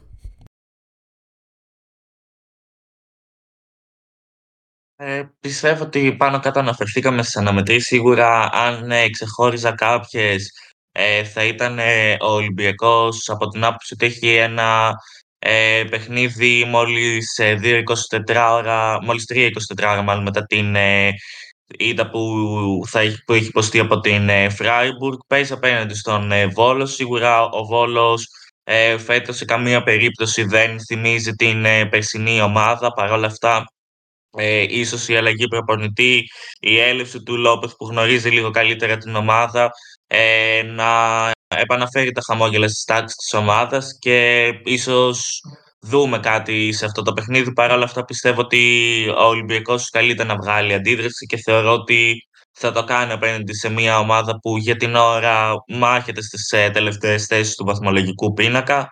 Τώρα στο παιχνίδι Παναθηναϊκός Όφη ε, δεν θα απέκλει ακόμα και μια ήττα του Όφη να φέρει εξελίξεις και ε, στον πάγκο της ομάδας των κριτικών. Η αλήθεια είναι ότι ο Νταμπράουσκας ακούει πολύ γκρίνια τον τελευταίο καιρό. Είναι αν μη τι άλλο, ένας από τους πιο έμπειρους προπονητές όπου έχουν ομάδες ε, της επαρχίας μαζί με τους ε, Γκαρσία και Αναστασίο που έχουν και φυσικά Καπανσεραϊκός. Παρ' όλα αυτά, τα τελευταία ανεπιτυχή αποτελέσματα και το γεγονός ότι εδώ και κάτι παραπάνω από ένα μήνα η ομάδα του Όφη αγνοεί την νίκη, ίσως ε, να φέρει εξελίξει στην ομάδα. Και κλείνοντας, θα ήθελα να φέρω το παιχνίδι του Πανετολικού με την Κυφεσιά, ο Πανετολικός η αλήθεια είναι ότι είχε βάλει δύσκολα τόσο στον ΠΑΟΚ, τον οποίο ε, αναφέραμε και προηγουμένως και βλέπουμε ότι έχει αυτή την πολύ καλή εμφάνιση τόσο εντός όσο και εκτός των συνόρων. Παρ' όλα αυτά, τόσο με το, στο παιχνίδι με τον ΠΑΟΚ όσο και στο παιχνίδι με τον Ολυμπιακό, ο Πανετολικός είχε καταφέρει να είναι η ομάδα που προηγήθηκε, αν και τελικά δεν κατάφερε να πάρει το τρίποντο της νίκης ή κάποιο βαθμό από αυτές τις δύο αναμετρήσεις. Παρ' όλα αυτά, για μένα ο Πανετολικός με τον Πετράκη στον πάγκο του δείχνει σημάδια βελτίωσης και θα ήθελα σε ένα παιχνίδι που είναι με μια μετρήσιμη αντίπαλο όπως η Κηφισιά, που και αυτή έχει μια σχετικά καλή πορεία για σταχτοπούτα ομάδα στην ε, Super League. Θα ήθελα να δω τι μπορεί να καταφέρει ο Πανετολικός σε ένα παιχνίδι με μια ομάδα η οποία βρίσκεται στα μέτρα του, γιατί η αλήθεια είναι ότι στα προηγούμενα παιχνίδια με τους δύο μεγάλους, τον Πάκο και τον Ολυμπιακό, ε, με είχε πείσει αρκετά ότι ίσως κάτι άλλαξε και τελικά μπορέσουν να καταφέρουν να αποφύγουν τον διαφαινόμενο υποβασμό. Μακάρι, όλα ακόμα είναι ανοιχτά. Ε, ακόμα και για το ε, για τον Ολυμπιακό που, είπε, που είπαν και τα δύο παιδιά μην ξεχνάμε ότι ένα βαθμό πίσω μια ερυθρόλευκη οπότε πρέπει να βγάλουν αντίδραση η ΑΕΚ ε, στην ίδια μοίρα δηλαδή ισοβαθμία και ο Πάοκ εννοείται ε, στους 26 βαθμούς. Πρώτος Παναθηνικός με 28 ε, γενικά πάρα πολύ κοντά εκεί οι τέσσερις ομάδες. Ε, ο Άρης πιο πίσω εννοείται στο μείον 8 αλλά ε, το Big Four είναι πάρα πολύ δυνατό. Δηλαδή θα έχουμε, ένα, θα έχουμε πολύ ωραίες μάχες και ανακατατάξεις έτσι όπως τα βλέπω. Ε, από το νέο έτος εκτός αν κάποιος γκελάρει γιατί μην ξεχνάμε ότι ε, αρκετές ελληνικές ομάδες τουλάχιστον μας ε, επιφυλάσσουν εκπλήξεις ε, γιατί πλέον φαίνεται να είναι πιο ανταγωνιστικές σε σχέση με τα παλαιότερα χρόνια. Ε, αυτά με την Ελλάδα, με το, ελληνικό, με το ελληνικό πρωτάθλημα. Ε, δεν ξέρω αν ο Χρήστος είναι έτοιμος να μας ταξιδέψει στην Αγγλία και να μας πει ε, για την 14η αγωνιστική που ξεκινάει από αύριο. Ε, Χρήστο. Φυσικά. Ε, η 14η αγωνιστική ξεκινάει, όπως είπαμε, αύριο το Σάββατο στις 5 η ώρα, ε, όπου η Arsenal θα φιλοξενήσει τη Wolves, πρωτοπόρος Arsenal, έχει μια πολύ καλή ευκαιρία να διατηρήσει ε, το προβάδισμα που έχει εις βάρος των υπόλοιπων ομάδων και δεδομένου του derby Manchester City Tottenham που ακολουθεί την Κυριακή είναι μια ευκαιρία να απομακρυνθεί από κάποιο από τους αντιπάλους της για τον τίτλο. Ε, παράλληλα θα παίζει, ε, η αγώνα που θα παίζει στις 5 η ώρα το Σάββατο θα είναι το Brentford Luton. Ή νομίζω ότι η Brentford έχει ένα σοβαρό προβάδισμα από κόντρα στην νεοφερμένη Luton και σε περίπτωση ήταν της ομάδας ε, των Hatters τέλος πάντων, ε, θα ευνοηθεί μία εκ των Burnley και Sheffield United, οι οποίες αναμετρούνται στον τρίτο αγώνα στις 5 το Σάββατο. Ε, η Burnley αυτή τη στιγμή βρίσκεται στον πάτο της βαθμολογίας. Δεν έχει πάρει ακόμα νίκη μέσα στην έδρα της και είναι μια πάρα πολύ καλή ευκαιρία ε, κόντρα στην Sheffield να ξεκολλήσει από την τελευταία θέση του βαθμολογικού πίνακα. Στις 7.30 η Nottingham Forest ε, του Βλαχοδήμου θα φιλοξενήσει την Everton. Η Everton μετά από την ήττα με 0-3 από τη Manchester United, που έκανε ένα καλό επιθετικά παιχνίδι. Ε, έχει μια, της δίνεται μια καλή ευκαιρία να αρχίσει να συγκεντρώνει ξανά τους πόντους που έχασε έπειτα από την ποινή που δέχθηκε μείον 10 πριν από μερικές εβδομάδες. ε, την ώρα που η Νότιχαμ βρίσκεται στην αναζήτηση μιας νίκη μετά από αρκετό καιρό, καθώς έχει δεχθεί δύο σερίε με 3-2 από West Ham και Brighton. Το τελευταίο παιχνίδι για το Σάββατο είναι το Newcastle Manchester United. Μεγάλο ενδιαφέρον και για τις δύο ομάδες, οι οποίες αυτή τη στιγμή κρέμονται οι ελπίδες τους για πρόκριση στην επόμενη φάση του Champions League.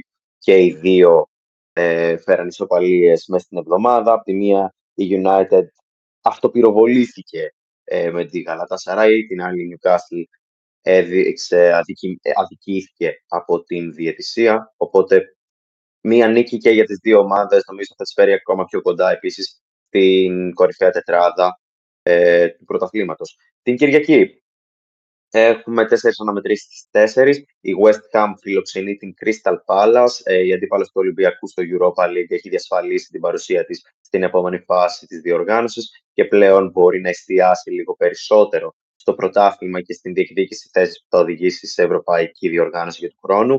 Ε, παράλληλα, η Liverpool, η οποία και αυτή πήρε νίκη στο Europa League και πήρε την πρόκριση, θα προσπαθήσει να εκμεταλλευτεί οποιοδήποτε στραβοπάτημα προκύψει από τις υπόλοιπες ομάδες που διεκδικούν τον τίτλο για να ανέβει βαθμολογικά κόντρα στην Fulham.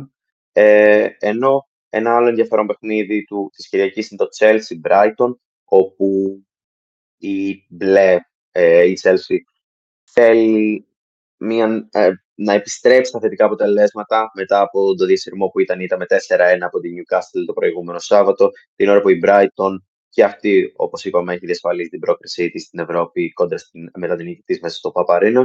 Οπότε επέστρεψε και στις νίκες την προηγούμενη εβδομάδα ε, κόντρα στην Nottingham Forest στο πρωτάθλημα. Οπότε νομίζω ότι είναι μια, μια καλή χρονική στιγμή και δεδομένου του Manchester United Newcastle θα έχει την ευκαιρία να ανέβει βαθμολογικά. Και επίσης υπάρχει το Bournemouth Aston Villa. Η Bournemouth έχει μια πάρα πολύ καλή φόρμα, δύο νίκες τελευταία δύο παιχνίδια, ενώ η Aston Villa σκαρφαλώνει όλο και περισσότερο στο βαθμολογικό πίνακα. Ε, και νομίζω ότι μία νίκη της Aston Villa αντιφέρνει ακόμα πιο κοντά σε μια, στο, να τερματίσει στο top 4. Δεδομένου του ότι στις 6.30 ο τελευταίος αγώνας της αγωνιστικής είναι το Manchester City Tottenham. Οι πολίτες έκαναν ένα τρόπο, όπως είδαμε, μεσοβδόμαδα κόντρα στην Λιψία στο Champions League για να διασφαλίσουν την πρωτιά το 5 στα 5 στον όμιλό τους. Αλλά έχουν δύο σερείς οπαλίες στο πρωτάθλημα με Chelsea και Liverpool. Και αυτή τη στιγμή έχουν την Tottenham, η οποία έχει τρεις σερίδες στο πρωτάθλημα και κάτι ενδιαφέρον που είδα. Η τελευταία φορά που η τότε να με έχει δεχθεί τρεις σερίδες στο πρωτάθλημα, ο τέταρτος αγώνας ήταν κόντρα στη Manchester City και έχει καταφέρει να πάρει την νίκη. Οπότε δεν θεωρώ ε, απίθανο να δούμε την ομάδα του Ποστέγογλου να σοκάρει τους παίκτες του Γκουαρδιόλα. Παρ' όλα αυτά, μία ήττα για την Tottenham απομακρύνει όχι απλά την ιδέα του πρωταθλήματος, αλλά και το ίδιο, την ίδια την πρόκριση στο Champions League. Ε, ευχαριστούμε πολύ τον Χρήστο για την ενημέρωση. Στο κορυφαίο πρωτάθλημα του κόσμου και ε, ήρθε η ώρα να φύγουμε και από, το, από την Αγγλία, βασικά να φύγουμε εντελώς από το χώρο του ποδοσφαίρου και να κάνουμε μια στροφή στο μπάσκετ, στην Ευρωλίγκα. Ε, μια αγωνιστική η οποία είχαμε και τις εκπλήξεις όπως παραδείγματος χάρη της Real η οποία δόξα το Θεό ιτήθηκε. Ε, είδαμε επιτέλους να χάνει έστω και με αυτό το συγκλονιστικό τρόπο μέσα στην Τουρκία κόντρα στην, ε, ε, στη Φενέρμπαξε του Ιτούδη με ένα πόντο 199 ε, πολύ δυνατό παιχνίδι. Ε, να πω την αλήθεια ε, δεν περίμενα να χάσει η Real τέλος πάντων Κορυφαίος για την ε, τουρκική ομάδα ο Κούντριτ με 21 πόντους. Απίστευτος Φακούντο Καμπάτσο με 33, δηλαδή πραγματικά απίστευτος. Τι να πεις για αυτόν τον άνθρωπο, ο οποίος ε, λογικά θα πάρει και το βραβείο του κορυφαίου παίκτη για τον ε, μήνα Νοέμβριο. Ε, όπως είδα τα, τα βασικά τα αποτελέσματα από το Vote που υπάρχει στην εφαρμογή και ήταν υποψήφιος και ο Ντίνος Μίτογλου ε, εγώ ψήφισα το Μίτογλου πάντως και την είναι Έλληνας αλλά πιο κοντά στο να κερδίσει με πολύ μικρή διαφορά μάλιστα είναι ο Φακούντο Καμπάτσο. Μονακό Ολυμπιακός 85-77, ε, θα το συζητήσουμε αυτό σε λίγο. Ε, Μακάμπι Τελαβίβ, ε, Άλμπα Βερολίνο 102-81. Ε, η Άλμπα πραγματικά έχει γίνει η χαρά του καθενός, δηλαδή όποιος, οποιοδήποτε μπορεί να την ε, κερδίσει. Ε, Επόμενο παιχνίδι ήταν Αρμάνι Μιλάνο ε, Ζάλγιρη Κάουνα 70-83, εύκολη νίκη για την Ζάλγιρη. Ε, Bayern ε, Virtus Bologna, αυτή μια ήττα που δεν την περίμενα να πω να, ε, να, για τη δική μου γνώμη, δεν το περίμενα ποτέ. Δεν ξέρω, Virtus στα εκτός έδρας παιχνίδια δεν τα πηγαίνει και τόσο καλά. Ε, Παρτίζαν ε, Παναθηναϊκός 92-87, ο Παναθηναϊκός δεν τα κατάφερε, αν και προσπάθησε και έχει δείξει ότι και στα εκτός έδρας αρχίζει και βρίσκει ρυθμό και αυτό είναι πάρα πολύ καλό, γιατί πέραν του ΟΑΚΑ εάν δεν κερδίζεις και τα εκτός δεν μπορείς να πας μπροστά. Πάντως έδειξε μια πάρα πολύ πιστική εμφάνιση χθες. Και σήμερα έχουμε και τα τελευταία παιχνίδια για την ε, αγωνιστική ε, πρώτη του μήνα. Ε, Ερυθρός Αστέρας Ανατολού Εφές στις 9 η ώρα, στις 9 και μισή Βαλένθια με την Πασκόνια, ισπανικό παιχνίδι, ισπανικός εμφύλιος και η Βιλερμπάν ε, φιλοξενείται στο Παλάου Μπλαουγκράνα από την Παρτσελώνα. Ε, πάμε στο Μονακό Ολυμπιακός, ε, το παιχνίδι που βασικά είδα, τον Παναθηνικό δεν τον είδα δυστυχώς. Γιατί είδα λίγο στο τέλος όταν ήταν στην παράταση για τον Ολυμπιακό πάλι ε, ο οποίος ε, αρκετά λάθη πολύ ε, μέτριος θα μπορούσα να τον πω ε, στο ζωγραφιστό. Πολύ καλή βασικά και η άμυνα της Μονακό. Ήταν πολύ δυνατή. Ε, είχε αυτή την ε, αυτοπεποίθηση δεν ξέρω πώς μπορούσα να το χαρακτηρίσω και γενικώς ε, πιστεύω ότι ε, εάν οι Ερυθρόλευκοι είχαν τη βοήθεια του Γκος ίσως και να έχει κερδίσει το χθεσινό παιχνίδι τώρα με, με το αν δεν δεν άλλαξε τίποτα. Τέλος πάντων. Λευτέρη, μια γνώμη για το παιχνίδι.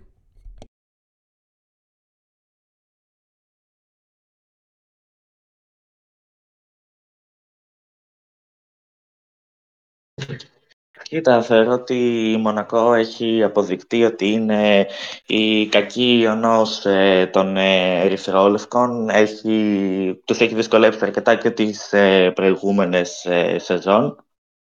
Παρ' όλα αυτά, σε κάποια ε, περίπτωση ε, δεν ε, μπορώ να πω ότι ε, ο Ολυμπιακός εχθές έκανε κακό παιχνίδι, σίγουρα είχε λάθη. Πολλά από αυτά ίσως να είναι και προϊόν της κούρασης. πολλοί παίκτες έχουν επανέλθει από τραυματισμούς, θέλω να δω λίγο και τον Μακίσικ πώς θα είναι με την επιστροφή του. Ο Μπρασδέκη σίγουρα είχε κάνει μια πολύ καλή αναμέτρηση με την ε, Ζαλγκύρη χθες ε, και πάλι δεν έδειξε το καλό του πρόσωπο και ε, παρόλα αυτά κρατάω σίγουρα τις πολύ καλές εμφανίσεις που συνεχίζουν από τους ε, Πίτερς και Κάναν όπου συνεχίζουν να ε, προσφέρουν ε, σκορ για τους ερυθρόλευκους σε κάθε περίπτωση.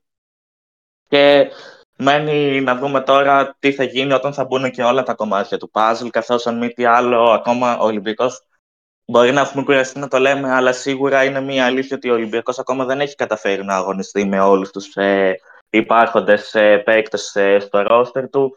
Ο Γκολς αυτή τη στιγμή βρίσκεται στα pitch, πρέπει να δούμε πώς θα είναι και όταν θα επιστρέψει ο Μακίσικ που σιγά σιγά θα γίνει και αυτό.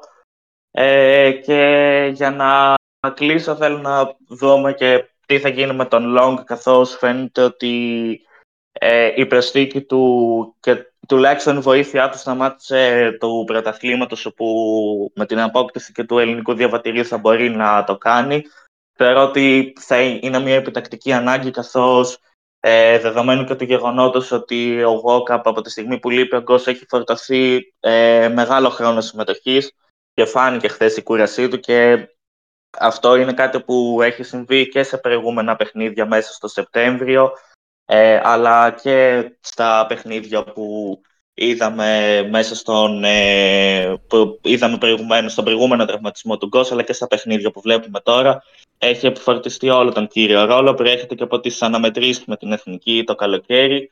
Ε, σίγουρα ε, κάποια στιγμή και αυτός άνθρωπος είναι σίγουρα δεν ε, θα μπορεί να ε, προσφέρει αυτά που προσφέρει αυτήν ε, τη στιγμή.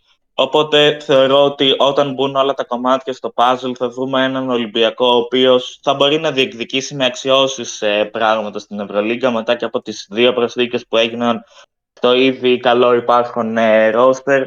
θεωρώ ότι ένα ενδεχόμενο πρόβλημα τραυματισμού δεν θα επιτρέψει πλέον στους ερυθρόλευκους να έχουν τα προβλήματα που αντιμετώπισαν τώρα, όπως με τους τραυματισμούς όπου είχαν προκύψει στις θέσεις Πέδρο, που ε, είτε ο Μιλουτίνοφ είτε ο Φάλ είχαν ε, χρειαστεί να επιφορτιστούν όλο τον ε, κύριο ρόλο στη θέση 5, είτε στη θέση των playmaker, όπου ε, τώρα με τον Βόκαπ έχει συμβεί δύο φορές με τους τραυματισμούς του Γκος, οπότε θέλω να δω τώρα να μπαίνουν όλα τα κομμάτια του puzzle σε μία σιγά και σίγουρα πιστεύω ότι ο Ολυμπιακός παιχνίδι με το παιχνίδι θα αρχίσει να βελτιώνεται ακόμη περισσότερο.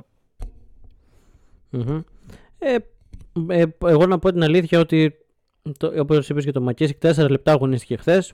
Ε, μπορώ να πω ότι ήταν, είχε αυτό το goal foul ε, λίγο πριν το ημίχρονο, μετά δεν ξαναχρησιμοποιήσει ο Μπαρτζόκας, δεν θέλει να τον πιέζει αρκετά. Ο, ο Σίγμα επίσης δεν αγωνίστηκε πολύ, δηλαδή έκανε τα διπλάσια λεπτά του ο Μακίσικ, δηλαδή 8, σχεδόν 9. Ε, τώρα για το Walkup, όπως είπες, αυτό νομίζω ότι φαίνεται έχει κουραστεί αρκετά. Φάνηκε κιόλας με τα τέσσερα λάθη που είχε. Στο τέλος που έχασε τις δύο πολύ κρίσιμες βολές και το, λέει, το, το floater βασικά που ήταν ολομόναχος. Ε, εντάξει, λογικό είναι να υπάρχει κούραση. Δεν υπάρχει κιόλας βοήθεια. Ούτε από το Λούτζι είδαμε ουσιαστικά πράγματα, ούτε από το Λαριτζάκι. Όσα λεπτά παίξανε. πραγματικά εντάξει, δεν, ε, είναι πολύ δύσκολα τα πράγματα. Ο Πίτερς κλασικά συνεχίζει το βιολί του. Ε, Φοβερός μπομπέρ. Έχει, ε, το ξέραμε ούτως ή άλλως ότι είναι πολύ καλός σουτέρ. Το αποδεικνύει για άλλη μια φορά. Όπως και ο Κάναν, ο οποίος ε, είχε 5 στα 8. Ε, πήρε και ένα τραβηγμένο σούτ στο τέλος. Δεν τα κατάφερε. Δεν μπορούσε. Δεν, είχε μείνει και υποδυνάμεις ο άνθρωπος. Είχε παίξει 31 λεπτά. 3 λεπτά λιγότερα από τον ε, Walkup. Δεν ξέρω πραγματικά. Δηλαδή θα βοηθήσει πιστεύω και ο Μητρουλόγκ. Ε, θα, θα ξεκουράσει αρκετό και τον, ε, μερικές φορές τον, και τον Κάναν που έχει αυτό το φαρμακερό ζώτα, αλλά το θέμα είναι ότι όταν λείπει ε, είναι στον πάγκο δεν υπάρχει ένας τόσο καλός σουτέρ πέραν του Πίτερς ώστε να μπορέσει να κρατήσει λίγο την ομάδα. Ακόμα και ο Μπρασδέκης δεν είναι, ε, που είναι στη θέση 3, δεν είναι ο παίκτης που θα πάρει την μπάλα και θα, θα τον μπουμπουνίσει που λένε. Τέλος πάντων. Ο Ολυμπιακός έχασε. Επόμενο παιχνίδι. Ε, θα, αυτά, αυτά τα πούμε την επόμενη εβδομάδα κιόλας. Ε, Τέλος πάντων, 85-77 τελικό αποτέλεσμα. Ο Παναθηναϊκός τώρα 92-87 στις λεπτομέρειες ιτήθηκε σε ένα πάρα πολύ ε, δυνατό παιχνίδι. Ε, για εμένα MVP Kendrick Nunn, ο οποίος παιχνίδι με παιχνίδι αποδεικνύει ότι είναι κάτι παραπάνω ε, από τα ευρωπαϊκά δεδομένα. Ε, πολύ καλός παίκτης. Ε, δικαίως ε, τον ήθελε ο Ολυμπιακός το καλοκαίρι. Ε, δικαίως ο Παναθηναϊκός κατάφερε και τον απέκτησε και υπάρχουν πολύ υψηλές προσδοκίες. Ε, τώρα για τον, για τον Ολυμπιακό όπως είπαμε υπάρχει ο Πετρούσεφ που καλός ή κακός θα βοηθήσει τους ερυθρόλευκους ξεχάσαμε το πούμε και αυτό η μεταγραφή του ε, δεν θυμάμαι αν δεν είχαμε αναφερθεί την προηγούμενη εβδομάδα ε, για τις φήμες. Ε, και εννοείται, μην ξεχνάω, Χρήστο, έχεις να πεις κάτι για το παιχνίδι. Με έχετε παρακολουθήσει λιγάκι το, τον Ολυμπιακό. Θα ξεχώριζα αρκετά τον Mike James, ο οποίος φάνηκε καταλητικό στα τελευταία λεπτά του αγώνα ε, για τη Μονακό. Παρ' όλα αυτά, θεωρώ ότι ήταν ένα πιο ισορροπημένο, σίγουρα ήταν ένα πιο ισορροπημένο παιχνίδι σε σύγκριση με την περσινή αναμέτρηση των δύο ομάδων. Εκείνο το 27-2, το φημισμένο πλέον 27-2. Αλλά πιστεύω ότι και ο Ολυμπιακός και ο Παναθηναϊκός που γνώρισαν την τα εχθές ήταν περισσότερο στις λεπτομέρειες που χάθηκε το παιχνίδι και για τις δύο ελληνικές ομάδες. Σίγουρα ε, ο Παναθηναϊκός αν το, αν πέτυχε, το πετυχαίναμε σε μια καλύτερη μέρα θα μπορούσε να έχει πάρει την νίκη και σίγουρα τον Ολυμπιακό άμα το πετυχαίναμε σε μια πιο ολοκληρωμένη κατάσταση θα τον είχαμε δει να παίρνουμε με άνετο τρόπο ε, το διπλό μέσα στη Μονακό. Παρ' όλα αυτά, σίγουρα μπορείς να ξεχωρίσεις ε, ποιοι παίκτες κάνουν διαφορά στην κάθε ομάδα. Ε, Κανάν και Πίτερς για άλλη μια φορά για τον Ολυμπιακό ήταν καταιγιστικοί και θεωρώ ότι και ο Νάν για τον Παναθηναϊκό, όπως είπες και εσύ Δημήτρη, έχει δείξει ότι έχει πάρα πολλά να προσφέρει και μπορεί να δημιουργεί μεγάλες ελπίδες ε, για το τριφύλι. Αυτός που δεν δημιούργησε ελπίδες στη χθεσινή ενόμενη του θα έλεγα βέβαια ότι ήταν ο Λούκας. Κάθε μέρα. Ε, ναι, γιατί μην ξεχνάμε και ότι ο Σλούκα είναι και πλέον αρχηγός του, του Πανεθνικού. Ε, λογικό να υπάρχουν μερικά παιχνίδια που δεν μπορεί να αποδώσει. Να αποδώσει. Ε, Παρ' όλα αυτά, ε, μην ξεχνάμε ότι για εμένα τουλάχιστον πέρα του Ναν, ο, Κέντρικ, ο Τζέριν Γκραντ είναι ο, ο παίκτης αποκάλυψη, όπως ε, φυσικά και η επιλογή του Αταμά να κρατήσει τον ε, ε κόλλησα, ναι, ε, τον Γκρικόνης που είχε 12 πόντους ε, σχεδόν 40 λεπτά, δηλαδή έπαιξε πάρα πολύ. Από παίκτες που δεν πήρε σχετικά τίποτα ήταν για άλλη μια φορά, μπορώ να πω, ο Μπαλτσερόφσκι δεν ήταν αρκετά καλός, ούτε ο Βιλντόζα επίσης. Δεν ξέρω κατά πόσο θα αλλάξουν αυτά τα πράγματα από τη νέα σεζόν. Ε, Λευτέρη, ένα σχόλιο για το παιχνίδι του Παναθηναϊκού. Θεωρώ ότι ο Παναθηναϊκός θα μπορούσε να είχε πάρει και την ε, νίκη απέναντι στην ε, Παρτιζάν και η Παρτιζάν αντίστοιχα με την ε, Μονακό έχει δείξει ότι είναι από τις ε, ομάδες οι οποίες ε, μπορούν ε, ανα πάσα στιγμή όταν βρουν την ευκαιρία να σου κάνουν τη ζημιά. Τελικά το παιχνίδι οδηγήθηκε στην παράταση και εκεί ο Παναθηναϊκός γνώρισε την ήττα στις λεπτομέρειες, θα λέγαμε. Ο Νάνο, όπως αναφέρετε και εσείς προηγουμένως, είχε μια τρομερή εμφάνιση. Ειδικά από το παιχνίδι με την ΑΕΚ και μετά θεωρώ ότι ήταν ε, το παιχνίδι που σιγά σιγά άρχισε να μας δείχνει το τι μπορεί να κάνει και πλέον συνεχίζει παιχνίδι με το παιχνίδι να κάνουν πολύ καλές εμφανίσεις. Άλλωστε είναι ένας παίκτης που μην ξεχνάμε, προέρχεται από το NBA, ε, έχει υπογράψει ένα συμβόλαιο με τον Παναθηναϊκό και πιστεύοντας ότι οι καλές εμφανίσεις που πραγματοποιεί και η συνεχής του βελτίωση θα μπορέσει να του δώσει αν μη τι άλλο μια θέση από την ε, νέα σεζόν στο NBA. Από εκεί και πέρα, σίγουρα για τον Παναθηναϊκό ε, είχαμε μια πολύ καλή εμφάνιση από τον ε, Λεστόρ κόντρα στην πρώην του σε ομάδα. Ε, συνεχίζει και εκείνος, αν και στις αρχές της σεζόν ε, δεν είχε βρει τη χημεία του με την ομάδα πλέον. Ε, δείχνει ότι είναι από τους ε, ψηλούς του Παναθηναϊκού, όπου ε, μπορεί να προσφέρει πράγματα καθώς σαν μη τι άλλο, όπως είπες και εσύ, ο Μπαλτζερόφσκι δεν έχει δικαιώσει για την ώρα τον Αταμάν για την επιλογή του. Σίγουρα η έλευση του Ναν ε, έχει φέρει σε δευτερεύοντα ρόλο τον ε, Γκάι, κάτι που δείχνει το πόσο πλήρες είναι το ρόστερ του Παναθηναϊκού, καθώς ο Γκάι ήταν ε, ένας παίκτης ο οποίος είχε προσφέρει πράγματα στον ε, Παναθηναϊκό πριν την έλευση του Ναν.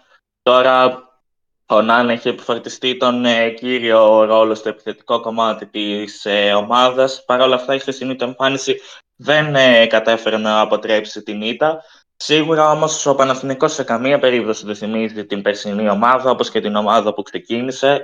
Ο Αταμάν είναι ένας αρκετά έμπειρος προπονητής, το έχουμε πει και κατά το παρελθόν. Ένας προπονητής που είχε φτάσει στην ε, κατάκτηση δύο συνεχόμενων Euroleague με την ε, Ανατολού Εφές. Οπότε τα, οι συστάσεις είναι περιττές για τον ε, ίδιο. Ε, πολύ καλή εμφάνιση για την ε, Παρτιζάν είχε σίγουρα και ο πρώην ε, ο Λεντέι. Ε, τώρα μένει να δούμε ένα πρόβλημα που πρέπει να λύσει ο Παναθηναϊκός σίγουρα είναι το τι μπορεί να κάνει στις ε, αναμετρήσεις οι οποίες είναι εκτός έδρας καθώς για την ώρα και με τη στήριξη του κόσμου όπου σίγουρα αγκαλιάζει την ομάδα μετά τις προσθήκες όπου έχουν γίνει τις οποίες βλέπει να αποδίδουν και να παίζουν ωραίο μπάσκετ μέσα στο γήπεδο, σίγουρα ο Παναθηναϊκός μπορεί να ευελπιστεί για πολλά πράγματα στην ε, φετινή σεζόν και σίγουρα για κάποια επιστροφή του στους τιτλους Ωραία. Αυτά ε, από εμάς και για το μπάσκετ. Ε, και μιας και φτάσαμε στο κλείσιμο της εκπομπής όπως κάθε φορά. Λευτέρη έχουμε κάποιο νέο από πόλο, αγωνιστική δράση; Ε, να πω μόνο ένα λεπτό κάτι από τέννις και για πόλο να πούμε ενδεικτικά το πρόγραμμα της ε, αγωνιστικής όπου θα έχουμε το Σαββατοκύριακο την ε, συνέχεια στην ε, Α1. Αρχικά να πω για το τέννις κάτι που είδα προηγουμένως και μου τράβηξε λίγο την προσοχή ήταν το γεγονός ότι Ε, ο Ναδάλ, τον οποίο τον τελευταίο ένα χρόνο δεν είχαμε δει να απουσιάζει από τα ε, κόρτ λόγω του τραυματισμού όπου είχε επιτέλους ε, από το ε, τουρνά του Brisbane θα τον ε, δούμε να επιστρέφει και αυτός ε, στην ε, ενεργό δράση. Και για να πάμε και στο πόλο, θα έχουμε αγωνιστική δράση στο Σαββατοκύριακο για την 14η αγωνιστική της Α1 Πόλο Ανδρών, όπου ο Ολυμπιακός για την ώρα μοιάζει να μην έχει αντίπαλο στο πρωτάθλημα, καθώς συνεχίζει με αυτό το απόλυτο 13 στα 13. Παίζει κόντρα στην Γλυφάδα, στο Παπαστράτιο, στις 3 η ώρα το Σάββατο, για να συνεχίσει να διευρύνει κι άλλο το σερί του, να το φτάσει στο 14 στα 14 και το ερώτημα είναι το πού θα μπορούσε να σταματήσει αυτό. Θα έχουμε επίσης στις 3 η ώρα άλλες δύο αναμετρήσεις, το ντέρμπι του ΠΑΟΚ με την ΑΕΚ, αλλά και το παιχνίδι του Ιδραϊκού με τον Εθνικό Πυραιός. Οι βουλιαγμένοι στις 4 η ώρα σε μία αναμέτρηση φαινομενικά εύκολη που κρύβει κινδύνους όμως θα αντιμετωπίσει τον ΟΦ. Η Χίος ε, θα διασταυρώσει το ξύφι στις 5 και 30 με τα Χανιά. Στις 7 έχουμε τρεις αναμετρήσεις, του Απόλλωνα Σμύρνης με τον Γυμναστικό Σύλλογο Περιστερίου, του Ναυτικού Ομίλου Πατρών που συνέτριψε στην προηγούμενη αγωνιστική ο Ολυμπιακός ε, απέναντι στον ε, Παναθηναϊκό και στις 7 η ώρα τελευταία αναμέτρηση θα είναι του Πανιωνίου με το Φάλιρο, η οποία θα κλείσει και την ε, αγωνιστική στην Α1 Πόλανδρων του 14η αγωνιστική. Mm-hmm. Ωραία. Ε, ευχαριστούμε πολύ και τον Ελευθέρη για την ενημέρωση και στο πόλο. Και στο τέννις εννοείται αφού επέστρεψε ένα ίνλαλμα για αρκετούς νέους ταινίστες και για εμάς που τον έχουμε παρακολουθήσει χρόνια τώρα, Ράφα Ναδάλ, στον ε, Βασιλιά του Χώματος. Ευχαριστώ πάρα πολύ και τον Χρήστο Ποριάζογλου ε, για την ε, ενημέρωση και εννοείται για την γνώμη του καθ' όλη τη διάρκεια του podcast αυτή τη φορά. Ε, ευχαριστώ πάρα πολύ παιδιά. Ε, εννοείται ότι κανονικά ανανεώνουμε το ραντεβού μας για την επόμενη Παρασκευή. Ελπίζουμε να έχουμε λύσει το τεχνικό πρόβλημα και να μας ακούσετε live στο YouTube. Ε, αυτά από μας. Ε, ευχαριστούμε πάρα πολύ. Να είστε καλά. Ε, γεια σας.